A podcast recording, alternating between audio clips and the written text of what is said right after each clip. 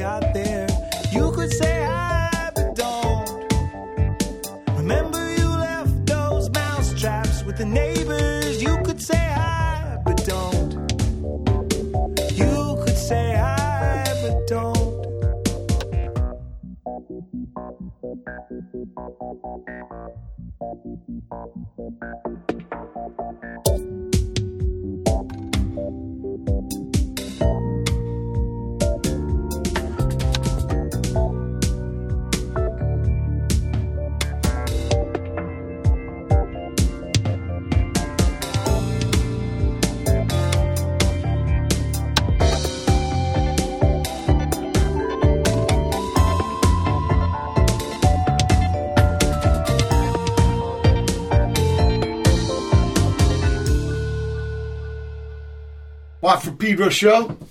Uh, the rain finally stopped. We've we've had a very wet SoCal last coming on three months now, uh, and you know we need the water and everything, but maybe not after everything got burned up because of mudslides and shit. So please, uh, Mother Nature, a little calmer. Anyway, the sun's out. I'm not with Brother Matt. Uh, I, we'll see him Saturday uh, with uh, Willie Nelson's granddaughter. She wants to come to Pedro talk to us. But I'm not totally man alone because of the, those genius engineers in uh, Estonia who came up with the Skype software. I got Cole Guerra with me in uh, Durham, North Carolina. Welcome aboard, Cole. Thanks, Mike. Thank you very much. Yeah, and in fact, uh, we started the, the, the he wanted he was curious about which John Coltrane song I picked for him because he's a fair, fellow uh, North Carolina guy. Not, in fact, not too far from me. Uh, Cole was telling me maybe seventy miles uh, was uh, High Point, and not too far from there is where he was born in Hamlet. Yeah, just just just a bit west of where I am in Durham. Exactly. Right, right. So, uh, yeah, you're in uh, music country. Incredible. I mean, uh, for, for for somebody like me, uh, a big inspiration. Uh, and we played uh, the, the the first part of your, I guess, opera. I, I, I I read it was called a song cycle, but I guess there's different names for these kind of things where it's a big song made out of lots of parts, right? Yeah. And this is called Charmer. And the whole piece is I Am Casting. Or, or, or maybe that's the Proj uh, uh, a name, and then because you have a couple other albums right under this name. Yeah, you've uh, you deduced right. I mean, I am casting. Although that was initially the project name, I think that's just the name for me, kind of going forward, actually. And so, Carnival Barkers is the name of the album or cycle or whatever you want to call it. Yeah. Uh, yeah. The previous thing, the, the only, you know, the legit kind of uh, thing from years ago was under my name, Cole Guerra. Um, that was called Scarves and Knives, and I had a smaller thing or two before that that were just kind of small potato regional kind of get gigs with it sort of things. Um, so yeah, I am casting is is the artist name moving forward. well, let's go way back. Let's. Uh, what's your earliest musical recollection? Well, it, it, I got I got two streams here. One is the old, you know, piano lesson stuff, which started really young, five six years old. But probably the the most concrete memory jumps out at me is um, sitting at my kitchen table uh, with liner notes from Styx's Cornerstone. I think that was the name of the album. Uh, this would have been late '70s, so I was probably I don't know five five or six years old, and um, my mom was my mom and dad. My mom in particular was really into listening to music, so I, before I have real memories, was pretty exposed to stuff that she was into when she was I think, a teen, really. Uh, and she, she, was still in her mid 20s at this point. So it was a lot of, you know, she was in the Beatles, she was in a John Denver, Simon and Garfunkel. I mean, all that stuff was playing. But I remember the first time I asked, I think I asked her to get this this album was Styx's Cornerstone. I don't know why. I had a song so different than the stuff from this era that I listen to now. Do you remember the song "Babe, I'm Leaving"? Uh, yeah, uh, I, I had a landlord. He's a sweet guy. His name was Vince, and his favorite three bands was uh, Black Sabbath, Bruce uh-huh. Springsteen, uh-huh. and Styx. Styx.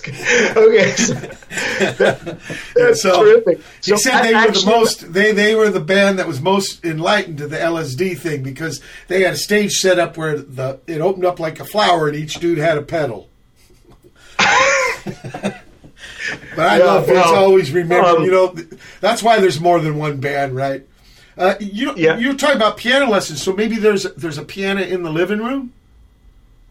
Yeah, uh, although you know, thinking back, they didn't play. Uh, uh, they actually got it, uh, you know, secondhand. Specifically, I was the oldest of a few kids, three kids, and they got it so that we could learn piano. So again, my mom in particular, I, I believe it was her as the driving force.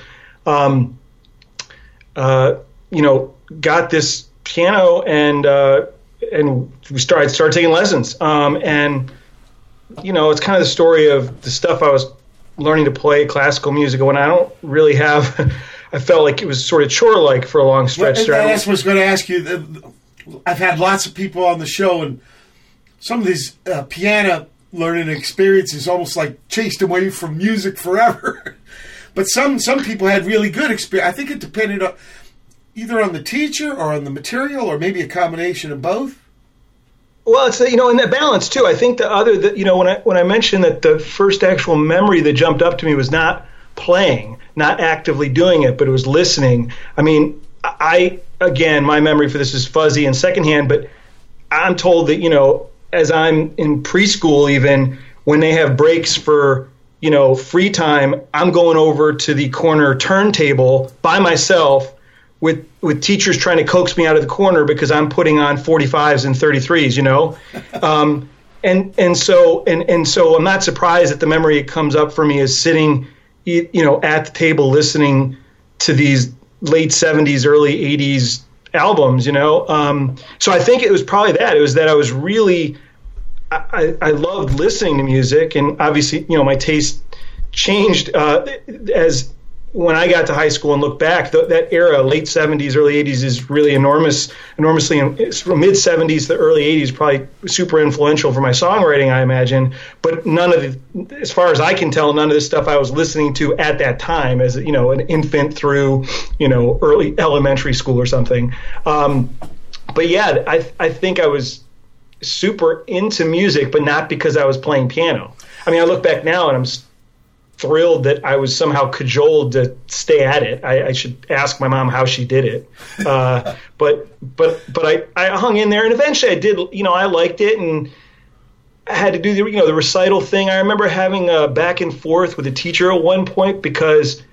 I, I really wanted to play ragtime and some jazz, and I remember it was a big deal that they allowed me as like middle school era everyone was playing their classical pieces, and I got up and played something that I was supposed to play, and then got to play some Joplin in addition. You know, uh, so and I still ended up, I think, bailing midway through high school, and then picking up guitar and whatever. But again, I don't think I'd be doing what I'm doing if I didn't have those that early exposure to being involved in making music. Sure, and a lot of cats, man, I didn't want to play uh, piano, you know, I wanted to play rock and roll. I wanted to get a guitar.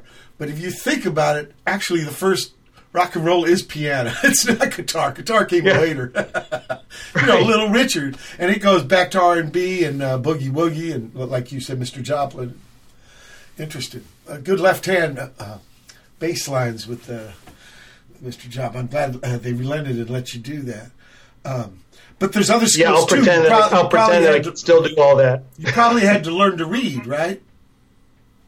Yeah, I, um, it learn you learn it, but you forget it. I feel like just as quick or quicker. I mean, by the time I was in my twenties, probably by the time I really got around to songwriting, if you put sheet music in front of me, um, I could stumble through it, but I, I sure I, sh- I, I can't do much with it uh, in the way that you would expect. I think. I, I think the aphorism is, "Don't use it, lose it."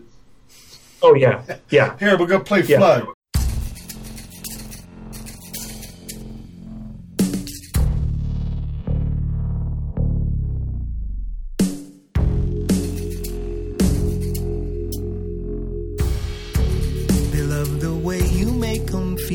About their homes.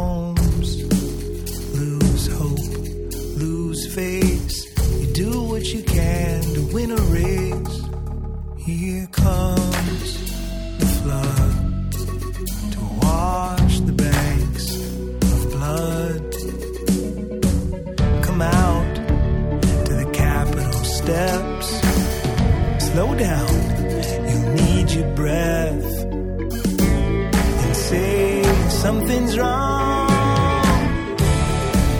But you only know what they look like. You only know what they look like.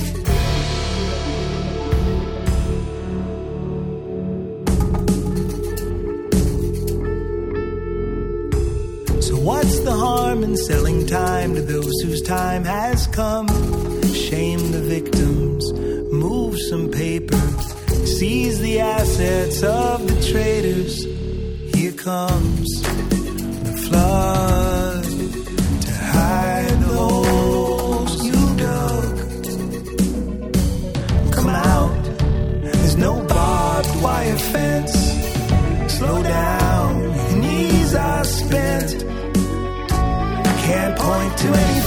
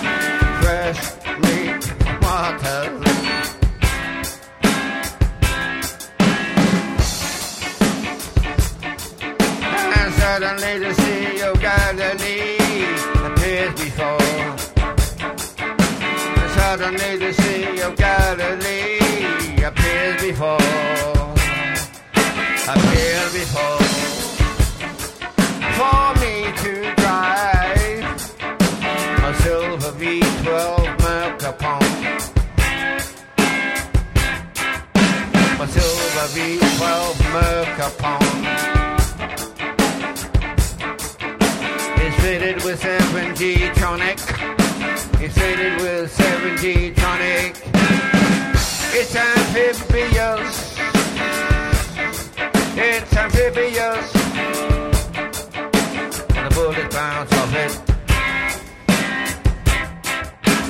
Three of it.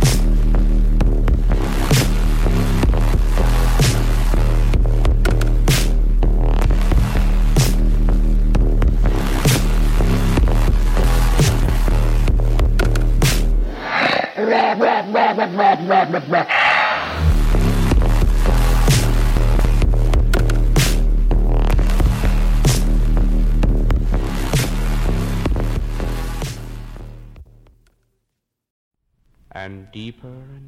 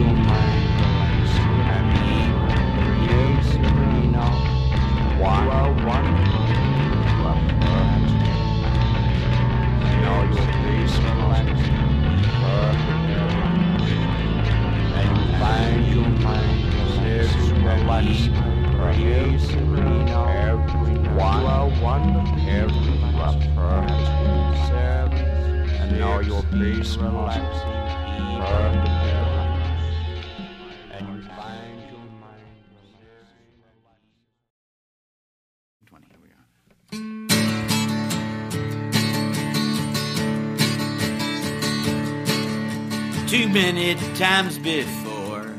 I have tried to lay it down, but the world that I know I cannot find. One too many days have found their way inside. They will leave, never to rise again. It will take a lot of out of time. You'd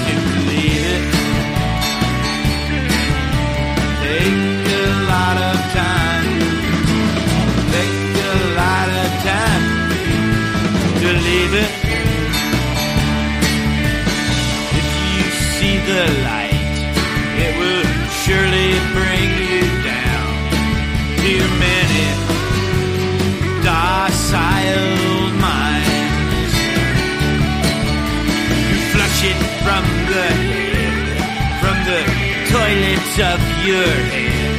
You can flush it, and then you come on down. Well, they.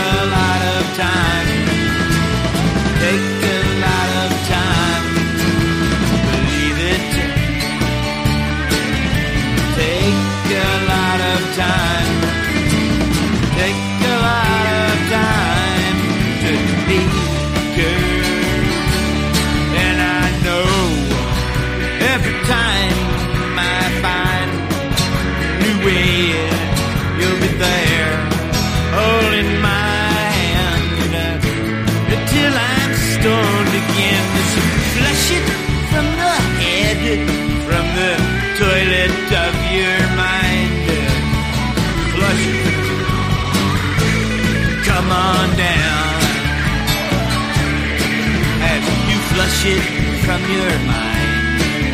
All the evil things inside as you die, as you melt before my eyes.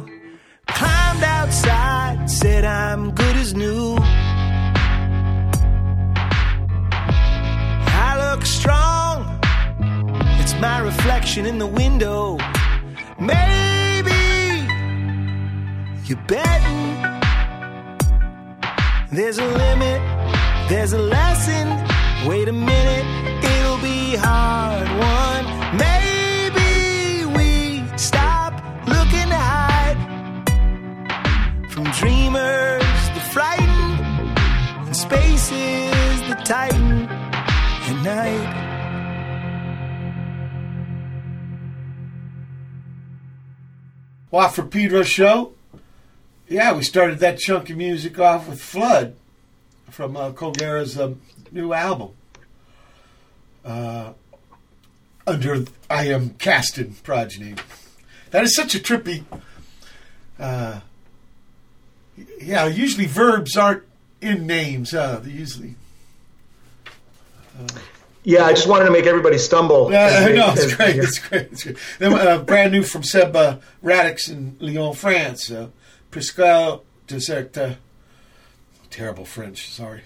And Colbert, th- this is under your own name. This is what you were talking about a little earlier about uh, before you uh, came up with the Iron Cast, and there's something called Downtown.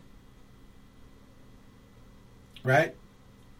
Oh yeah, yeah. I thought, I'm sorry. I thought I was going to hit. Um, yeah, downtown. Um, actually, that was that was written not long. A couple maybe. Uh, it's the closing tune on an album called Scarves and Knives, and sort of my very uh, brief take on sort of like a moment around 9/11. Actually, sort of this idea of you know. Um, you know, just someone living down there and and kind of having just an anecdotal sort of experience in the in the in the time after 9/11. So it's I- just a snippet that represents that. I had to start a tour on that day.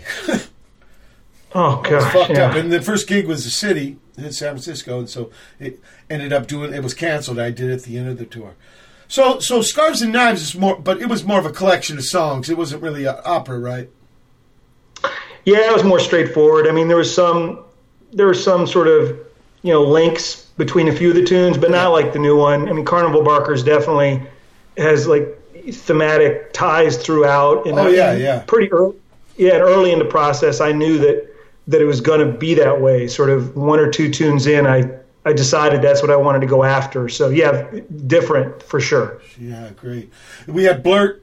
We had Ted Milton on last month. Incredible. He's like middle seventies, is still wailing on it, man. Fresh meat for martyrs. Lorn, uh, new record of rarities, Undead Dogs, Minibeasts. That's Peter from uh, uh, Mission of Burma with Uni.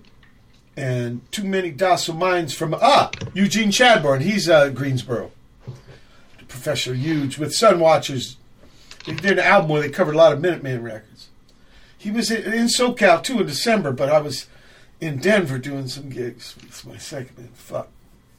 Remember, he had this band called Shockabilly. He played a uh, rake, electric rake.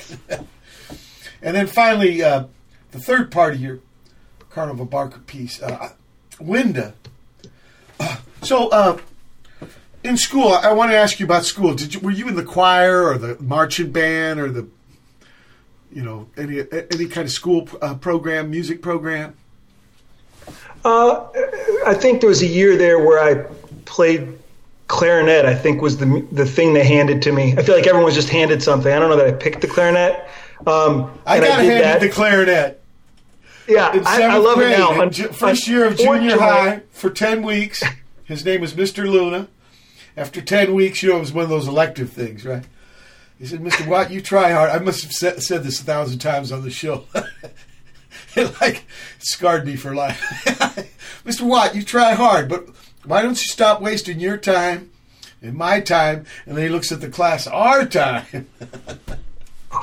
so I didn't. Yeah, I didn't go for the next ten weeks. Oh my! I never went sure that back then. speech. But I never. Yeah, I'm sure he delivered that thing. speech at least twice a year. Anyway, Yeah, I couldn't get I couldn't get past the reed. The um the, the feeling of the I remember Oh. the feeling of the of the wood on my teeth. I Yeah. just couldn't I don't know what it was. I couldn't get past it. So, but um I did a lot of uh I kind of the more organized stuff I did was largely I was doing a lot, lot of uh, theater growing up.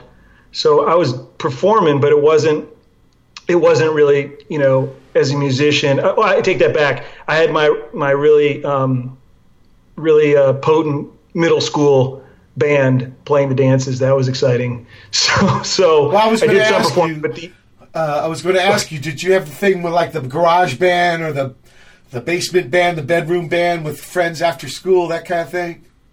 Oh yeah, yeah. So middle school, and the the culmination of our efforts was, in fact, the middle school dance. Uh, uh, The other guys, you know, the other guys say the the talent show. In fact, I, I was part of one time a talent show at, at high school.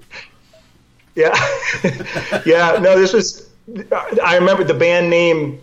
We, we somehow lasted a couple years. Was suspended animation. It was really bad.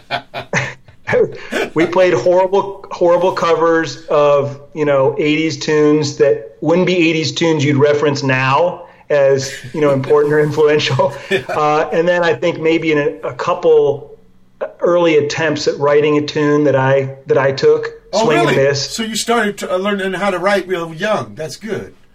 Because I, yeah, I, I did a couple of tunes. They were really, um, and then I kind of abandoned that. I think I, I did a couple tunes here and there, and then didn't really get into songwriting seriously until, I mean, it was like my mid twenties when I got into it for real.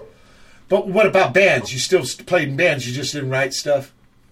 Yeah, well, yeah. So, so uh, middle school I was playing high uh, the whole time, and then high school some, and then um, actually I stopped playing in bands halfway through high school. Again, I was doing more of the um, uh, theater thing, so I was taking that pretty seriously for a while. I was still playing, like I picked up guitar end of high school.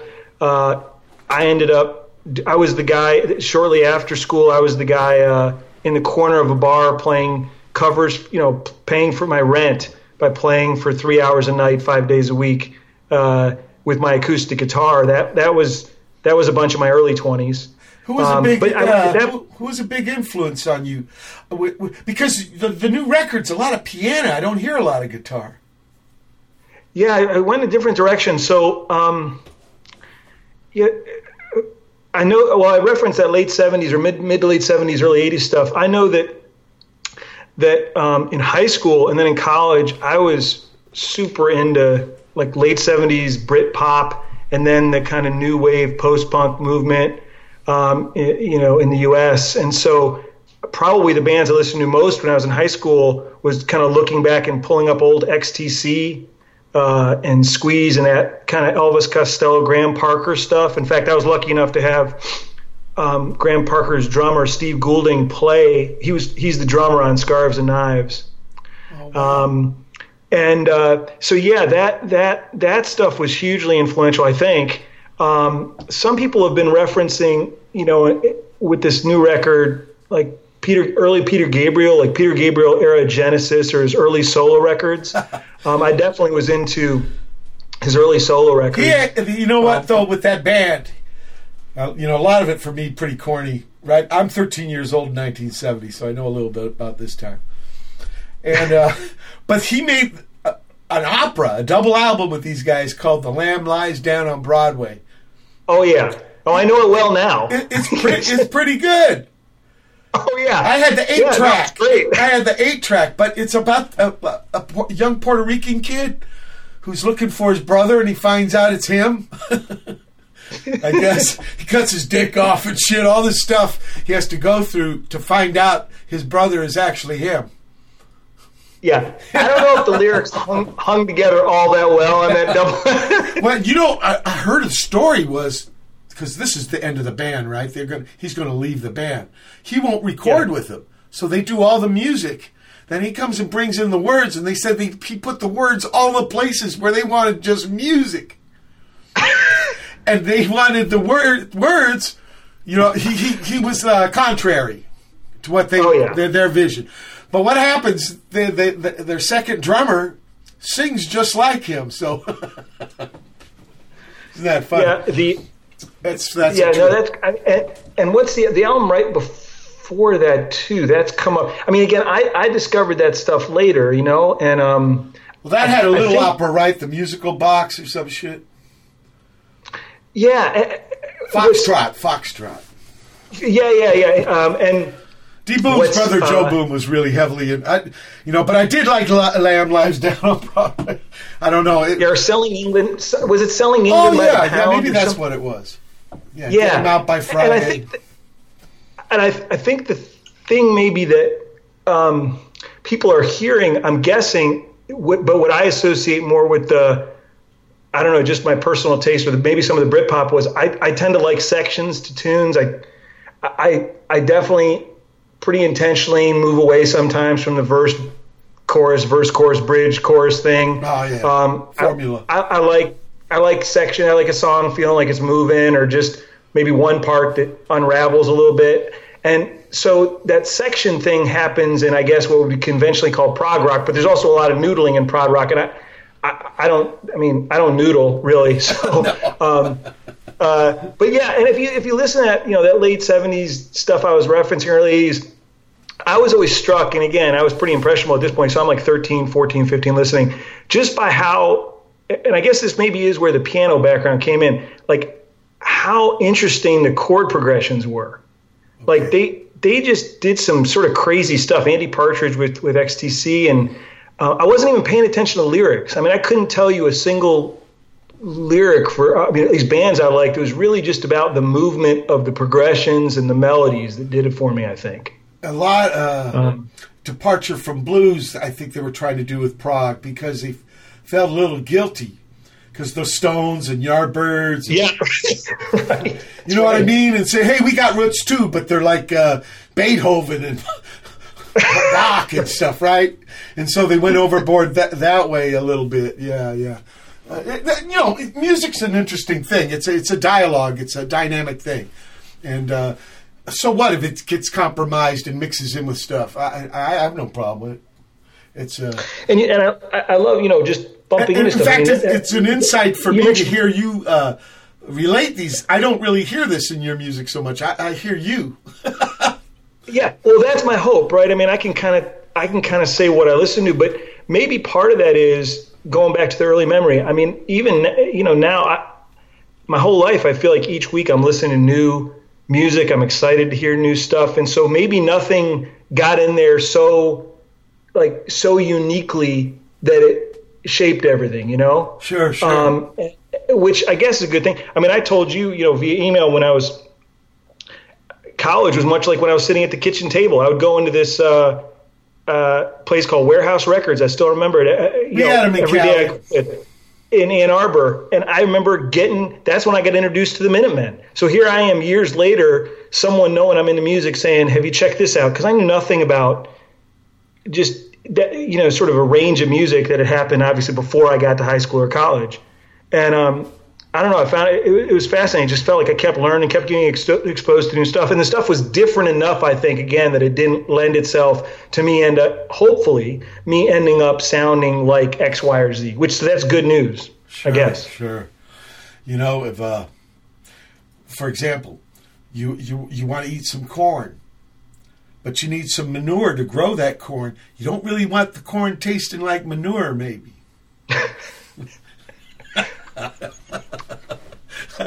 Look, we're at the end of the first hour, March 7, 2019 edition Watt Pedro Show. Special guest Cole Hold tight for hour two.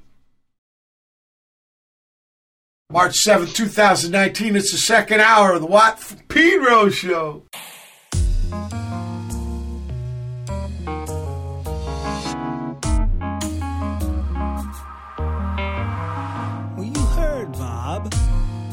Come on down off the sofa. Take your best guess and kindly egress. Give them a moment to hide. Did you get close enough? If you get close enough, are you gonna take?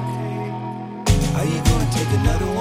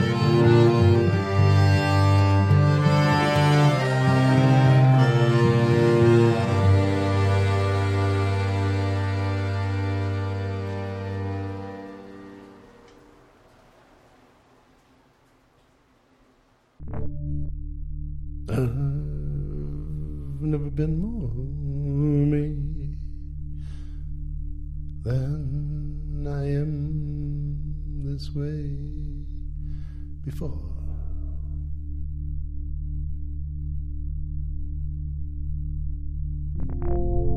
There's birth in the blink of an eye.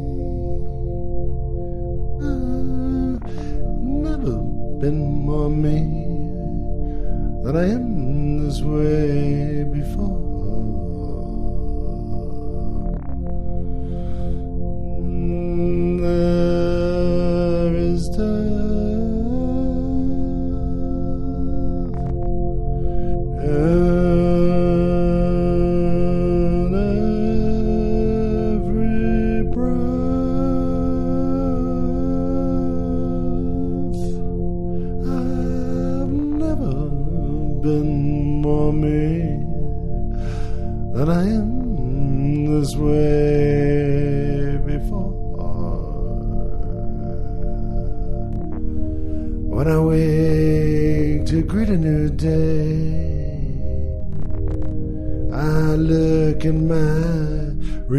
是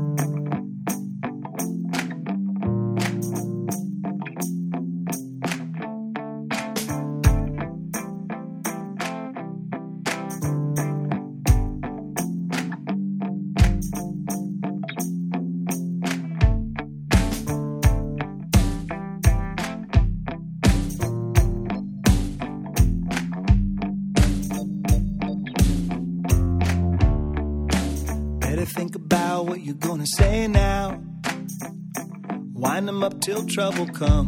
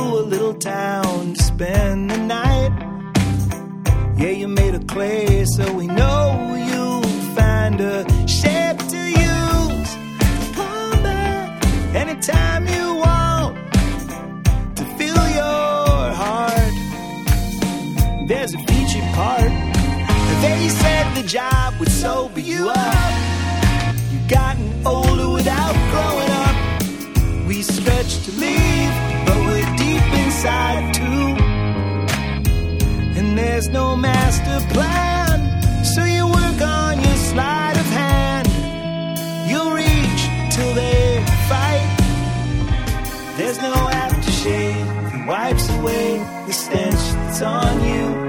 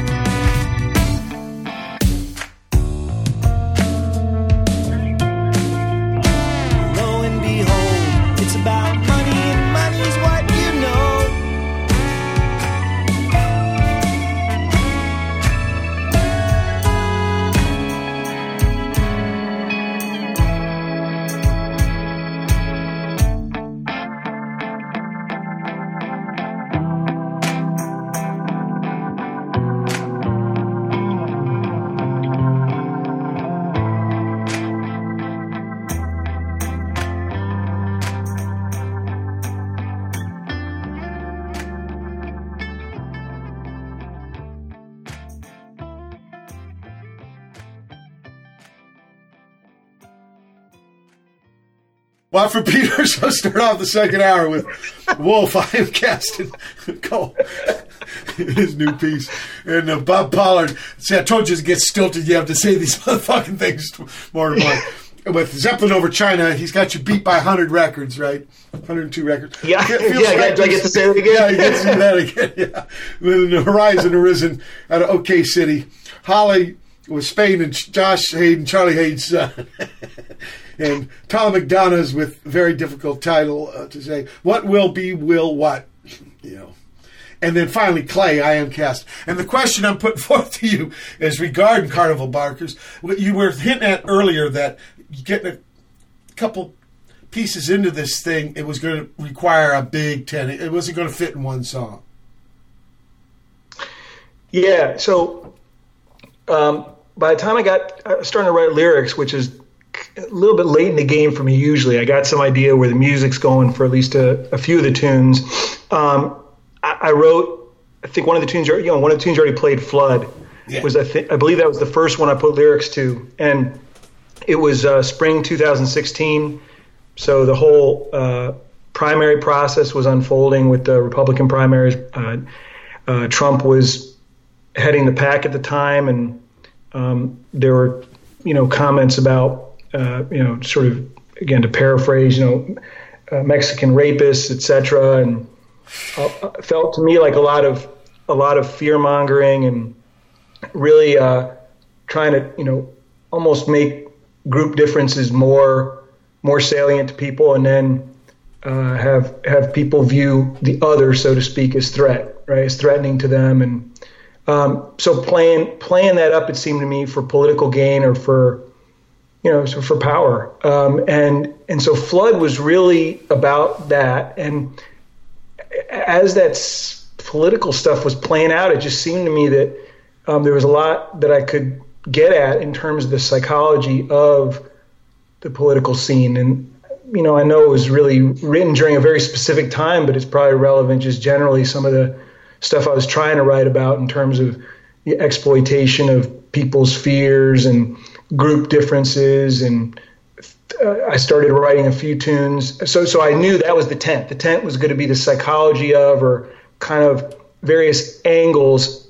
I would, I would, I would try to, um, uh, you know, take uh, on what was happening. So, a few tunes were about powerlessness. So, people impacted by those uh, in power. So, a song called "Helpless," which is on the new uh, new album. Um, uh, would be would be one of those. There's a tune called Muggers, same kind of thing that's getting at. So trying to approach the idea of, of really malignant persuasion and and how it played out uh, a little bit from the perspective of those doing the persuading and a little bit from the perspective of those who were maybe getting screwed over. And what, what I'm thinking is these, these this issues are these issues. They're so nuanced. You couldn't get it in one tune. You couldn't get it in one verse, one chorus. Oh no, yeah, and so like I didn't even mention, for example, one of the major things going through it is kind of almost a Pied Piper tale that I try to weave through it. You know, the Pied Piper of Hamelin. So like the opening tune, Charmer, Yeah. Wolf, uh, these tunes are really just sort of about you know this this notion of being drawn by by a a, a sort of well Pied Piper, you know, someone selling something or someone trying to uh, maybe get you to buy into something tied to a monetary or other reward for them or for revenge or spite. I mean, that's in the initial Pied Piper tale. He doesn't get paid, so That's for right. spite, he suckers the kids into it. You know, pulls them into a case. So, you know, what are the motives behind someone's persuasive efforts, so to speak? And that's you know, so the charmers, the snake charmer kind of thing, wolf.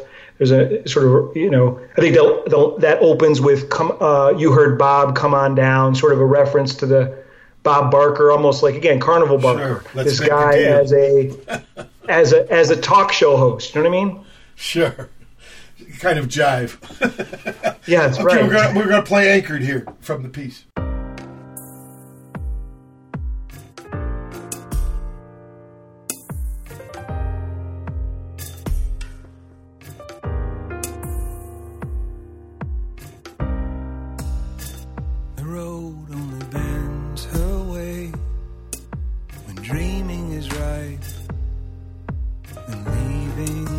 In sight, but anchored to the day.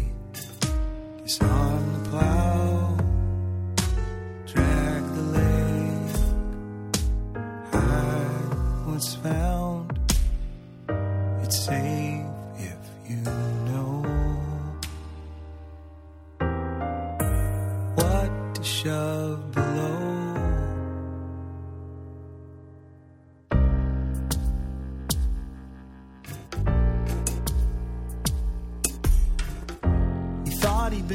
given enough to wash it down. Mud and dust, hints of rust. No watering can, that's all he'll find there. You want it fair, steal the plow, siphon the lake, can't swim anyhow. They figure they're better off taking the dare and lying, faking it for the smiling goons, flattered when they think you soon.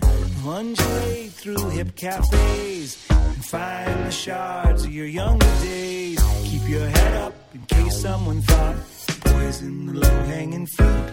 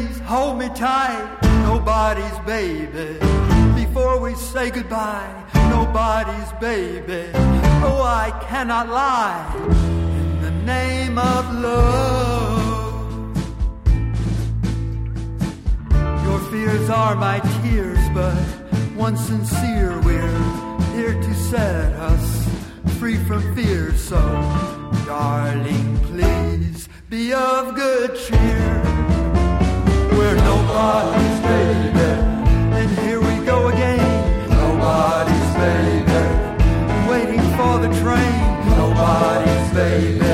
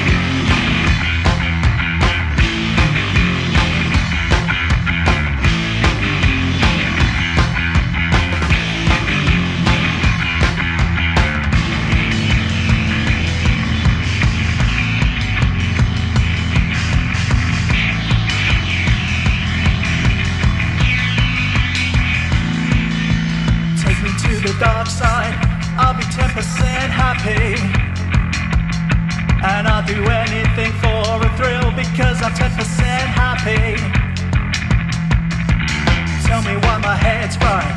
I'll be 10% happy. You better find me a place to hide because I'm 10% happy.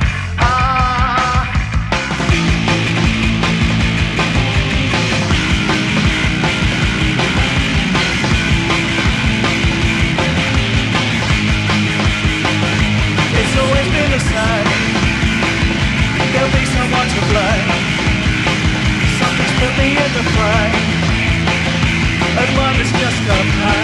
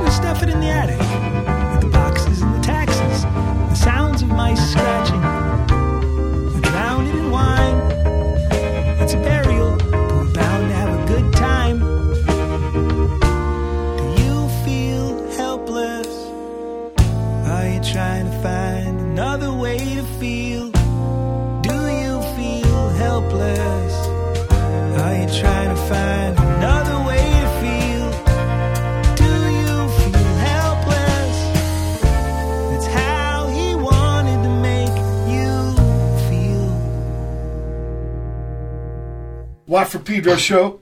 Um, you- we just heard "Helpless" from I Am Casting, right? Yeah, there we go. The There we go. piece, right? Right. Just what off air.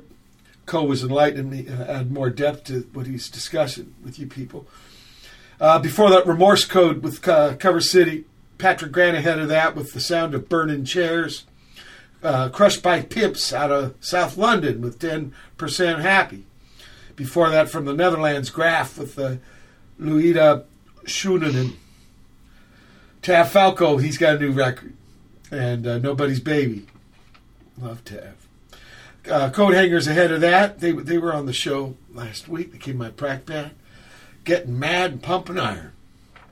Oh, uh, awkward before that. That's Devin Hoffman. K. Black Flag. With the two bass only proj. Uh, called Bass Wars. and we start all off with Anchored. I am cast. You know, Anchored, kind of like uh, counterpoint to all this, you know, floating around and being played on and played out.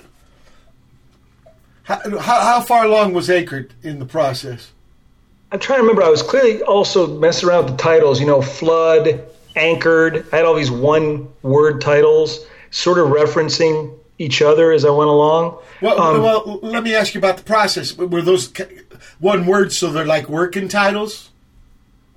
I had, um, so the working titles were probably just you know uh, as generic as as generic as whatever the first word I thought of or the first word of the first lyric. So I kind of intentionally came back to those titles later. Okay. Um, yeah. So uh, No, because there's people like me who have to like kind of start with the title, or I got no fucking focus. Yeah, yeah, and I would I, I would usually find a phrase, you know, that would would kind of feel meaningful to me and and be about the topic I wanted the tune to, to really focus on, whatever that particular angle or perspective was for that song, and then I would build out from that. So the first line actually would be strange for the first line to be the first line of the tune for me. Um, it, it, it, it might be a, a line that does you know ends up in the second verse somewhere or in the bridge or whatever. yeah, with the Um, tradition, it's usually the chorus, right? Yeah, and that and that that I'm trying to think. Um, yeah, I don't think I remember the first Uh, Killing Joke, uh, uh, first Killing Joke album. There's like eight songs, and every title is what they sing in the chorus. Yeah, War dance. Well, that's the name default for sure. Yes, exactly. right, Requiem, Requiem. Yeah. oh, there is one instrumental. They don't say the title. okay. okay. Uh, i- i- interesting. So, was there a point where you thought, I can't just be writing one song after another. I'm going to have to like storyboard this out? Uh, sort of. I didn't. I, I didn't get that. Um, maybe I should have gotten that involved. I think what I did was I realized I, I had enough about any particular thing, like whether it was this idea of powerlessness. I thought I could come at it at least two or three ways, and I knew I wanted to. I knew I wanted that Pied Piper sort of thing to show up a few times during the album. So I knew I needed at least a few tunes so it could carry itself through, right? So right there, you got five or six songs. Um, I knew I, I didn't want Flood to stand alone in terms of its it, it kind of getting at this this group differences way in which that's played on for political purpose. So I wrote Window, you know. So there definitely was a way in which I had this idea that I wanted a few tunes touching on on a few main kind of core themes. And it didn't work out exactly like, you know, 333 whatever, but it is more or less you know like that that there's usually a partner song or it's a group it's in a it's in a triad of tunes at least for me i don't expect frankly 99.9% of people who hear this to have any clue that's happening but for me it helped as i structured the album Well, like John Coltrane, he spells out the prayer, right? Love supreme. Some dude found that, you know, but can you imagine stumbling onto that? But, you know, and also, like he says, Love Supreme 19 times. Why 19? you know what I mean? So I think Yeah. it's okay that some things are internal and maybe it'll take a buttload of years. but you know what I mean? Because I, th- I think there has to be some kind of integrities. And just because uh, something has integrity on in the personal world doesn't mean it's it's uh, un- understandable. Maybe. Yeah, and also, Mike, to get away, even at the very here and now, sort of like what's going on with this album.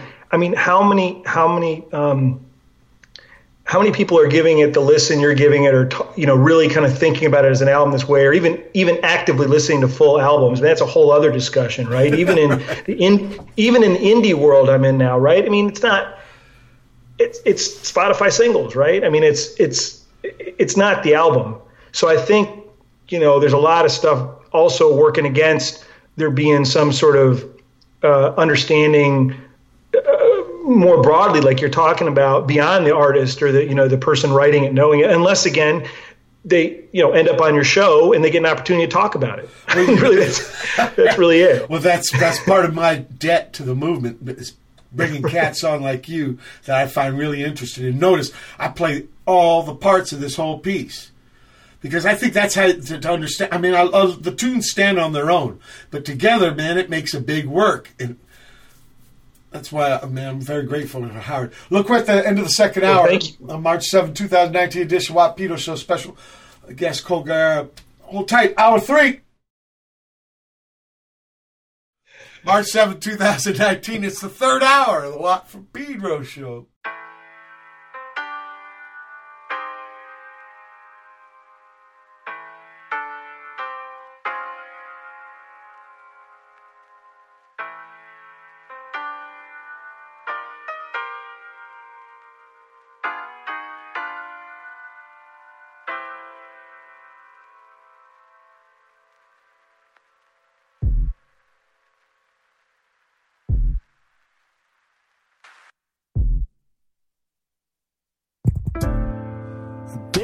Struggle breathing, a sense of coming unglued, a bit of the sense that they'd lost what they worked hard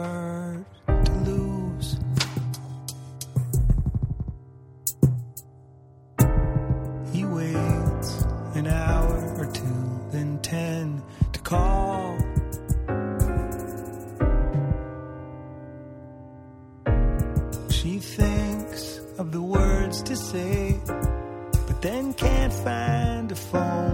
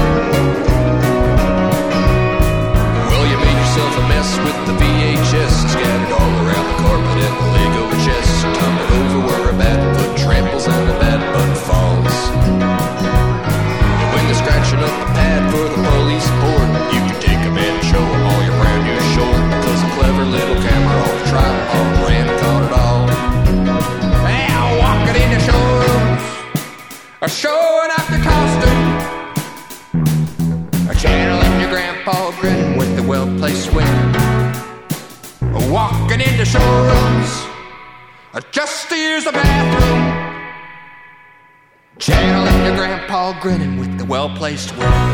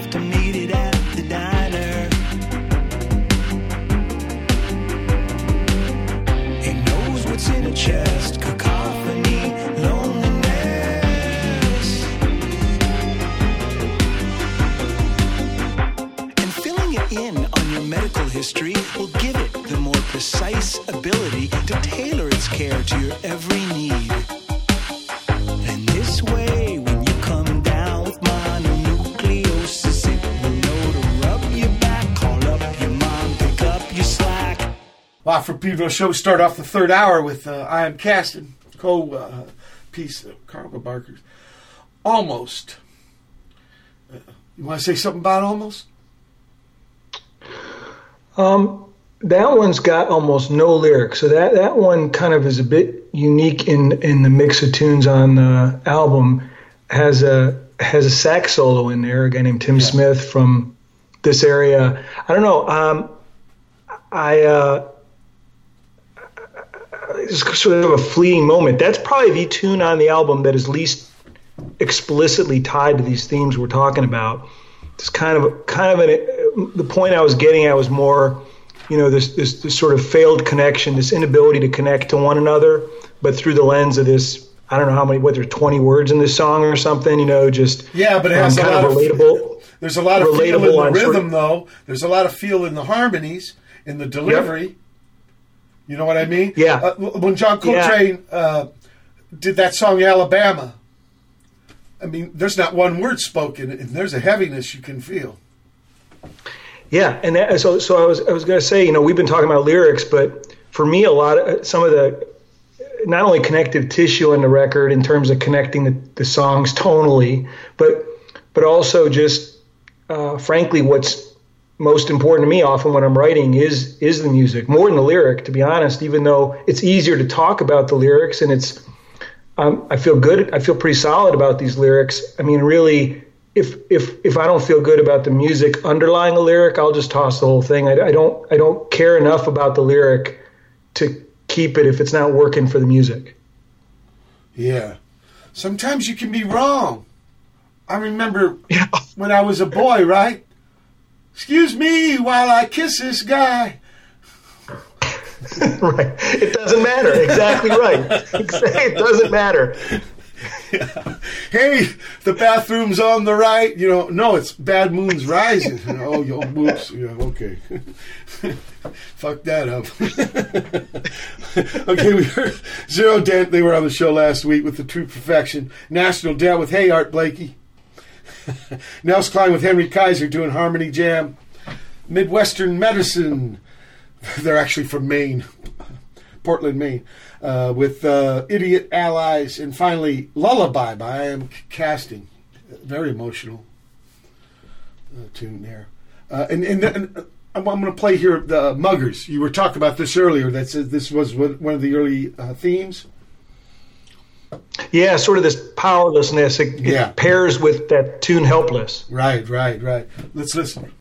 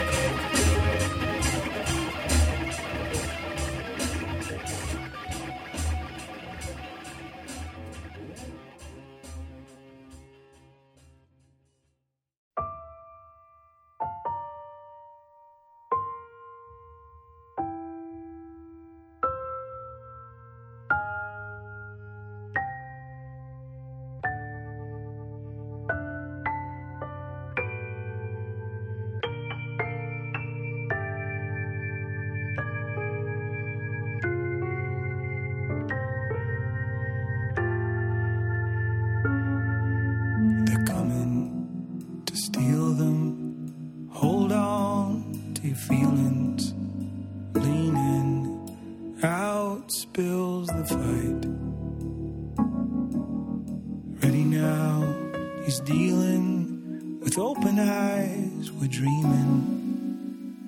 Lean back, talk fast,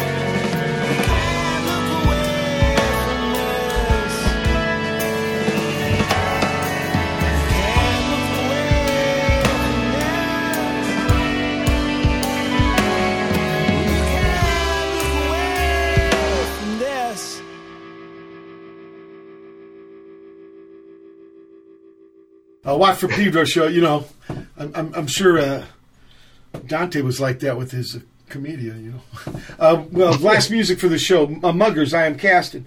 Uh, the details within back, the details from uh, Romania. I know not a Romanian name, but they're from there. Cole Guerra, this is before, uh, from Scarves and Knives, Ho- Hocus Pocus? Yeah. Yeah. So an earlier incarnation. Uh, then That's much more. Yeah, that's you know kind of uh, more guitar driven. Sure, sure. Uh, yeah, tune. Yeah. I'm, I'm glad you floated to me, so we it, it gives some perspective on the new. And uh, then Groove Creator, uh, Groove Crater Method. That's uh, brother Phil. He's up there in Big Bear. A lot of snow. Jump into the fire, Harry Nilsson tune. I love that. that that's Herbie Flowers on the bass in the real version, original version, I should say. I am casting finally with seams, and that's uh, not. It's with the A people, so it's like uh, something you sew. It's not, uh, yeah, an adjective. Yes.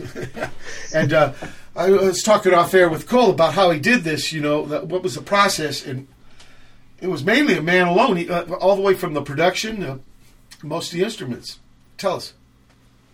Yeah. Um, so when I, I got back after a few, really a number of years not not writing, and uh, way I got back in it was just I was really interested in in the recording process itself and tracking, and I I, I hadn't done really anything with that. Scarves and Knives have been really tracked in a New York studio with a bunch of musicians and kind of finished up in North Carolina. And this time around, I just I bought some software, you know, recording software and a MIDI and you know, sort of ability to be able to play both my real instruments and also virtual stuff, and just started messing around. And um, it ended up that's that's when I started writing uh, Flood, the first couple tunes, and I was just liking it, just in a spare bedroom. Uh, uh, doing my own thing, playing, you know, keys and uh, guitars and bass. And then what I found was that though I am friends with and really love some of the local drummers around here, uh, that when I was laying down my own drum tracks, kind of like, you know, hand driven me on MIDI pads kind of thing, that I, I, they're kind of unusual drum parts, but they really shape the the tunes themselves. I found that I would I would I would come up with something a percussion part, and it would lead me to end up changing what I was doing with my melody or the feel of the song generally. And I and I liked it enough that I just decided, all right, I'm not a drummer obviously, but I think I it's important enough to me in terms of what it's doing for the feel of the song that I'm going to keep coming up with these percussion parts and then do the rest as well. So it just kind of took off from there. So there's a there's a drummer playing on two tunes. I think the last tune of mine you just played there called Seams Yeah. that has a, a has a drummer named Stephen Kaufman on there. Uh, he's playing one other tune, and there's a bassist playing on Seams as well, Pete Kimosh, um, and then a couple horn players. But other than that, it's it's for better or for worse, it's me on uh, playing everything on the record. So these percussion ideas, how would you relate them to the drummer man? Um, well, it's, so uh, well first because I kept of the 11 tunes on the record, nine of them are just I kept it as me, so I didn't have to relate it to anybody else. I just played it, and that's what what you end up hearing on on the album is me doing it. Um, the the two that he uh, that I had Steven involved in are probably the most I would say for drum parts, you know, are more more conventional drum parts. I mean, they're not uh, they're not um, kind of rhythmically changing a lot to to impact the structure of the song. That's where I would have trouble, and I have had trouble in terms of the live thing, trying to um, figure out what to do percussion wise. Um, and when drummers, uh, so the guy who mixed it, Ian Schreier, is a drummer himself, and Steven, uh, when he was playing these two tunes, I showed him a couple others, and it was funny. Before I showed it to him, I was like, I, I, I have this third tune I want you to, to to to look at. It's called Clay, and I think it benefit from a real a real drum versus my hands and all the stuff I'm doing through MIDI. And um, he said, no problem. It'll take me like, I said, do you want me to send you like a chart or something? You want me to chart it? He's like, ah, I'll, it'll take me five minutes, Cole. Don't worry. Um, and, uh, and the day before we're supposed to record, he calls me and he says, uh, Cole, he's, I'm, he, I kid you not, he said, I'm five hours in. I, I haven't finished charting it. so, so it ended up that I kept what I did for Clay, even though I wanted a real kind of real drum kit sound, and I had to really goof around in the mixing to get that. Yeah. Um, I it's so bizarre. I mean, like the percussionist I know will listen and be like, "It's clear that a drummer did not write these parts." You know what I mean?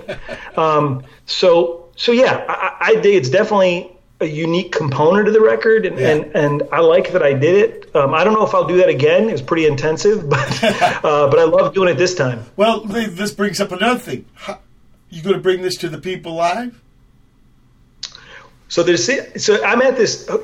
So partly because I'm struggling with that, I, right now my so I'm going to do a couple things locally. So in the Triangle, you know, Durham, Chapel Hill, Raleigh area. Sure. But unlike previously when I would tour both solo and with the band for Scarves and Knives and for stuff I did before that, Yeah. I'm actually going to put out. I hope in the next year another record. So I'm about four or five tunes into a new record. Okay. Uh, this one you're playing came out only a week ago. I mean, but um, and my hope is at that point I'll have this body of like two records of really recent stuff. And and I, and that's the thing I want to take on the road. Um, I feel like I got super behind and missed a number of years writing, and I feel like if I go on the road, not only will I, you know, just lose more money and I have a day job and all that stuff, um, I'll just lose time writing more. I'd rather get another album out and then tour at this point, uh, and hopefully through the records, people figure out who I am and have an interest in coming to see me live versus the other way around. Um, and uh, yeah, we'll see where that goes. Well, you know what Orson Welles said. No wine before it's time. you know what I mean? If you don't feel it's ready to go out, and I, I know what you mean. This was like Get Back in the Boat record, and you weren't even really thinking about doing gigs. This was just getting back in the boat. Exactly So right. Now, That's now exactly you're thinking about, yeah, now I want to put together a gig. Because, yeah, I got my sea legs back. right? It's, it's exactly right. Okay. I love what you're doing, man, and I want you to keep on keeping on, truly, Cole. It's a big honor to have much. me on the show, truly. And what you did here, a lot of balls, man. You know, but you let the freak flag fly and you weren't afraid. Well, maybe you were afraid, but you just put it out there anyway. I love it. I love it, man. We Mike, it was a privilege to be on the show. Thank you. And like you were saying before, music is music. That genre stuff is stupid.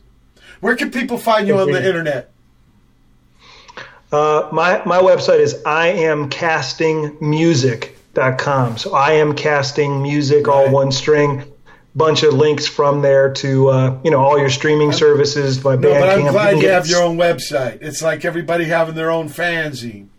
I A. M C A S T I N G M U S I C dot com. People check out Cole.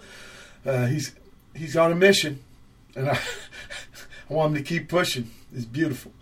People, it's been the March 7, 2019 edition of Walk Pedro Show. Special Cole Guerra. Keep your powder dry.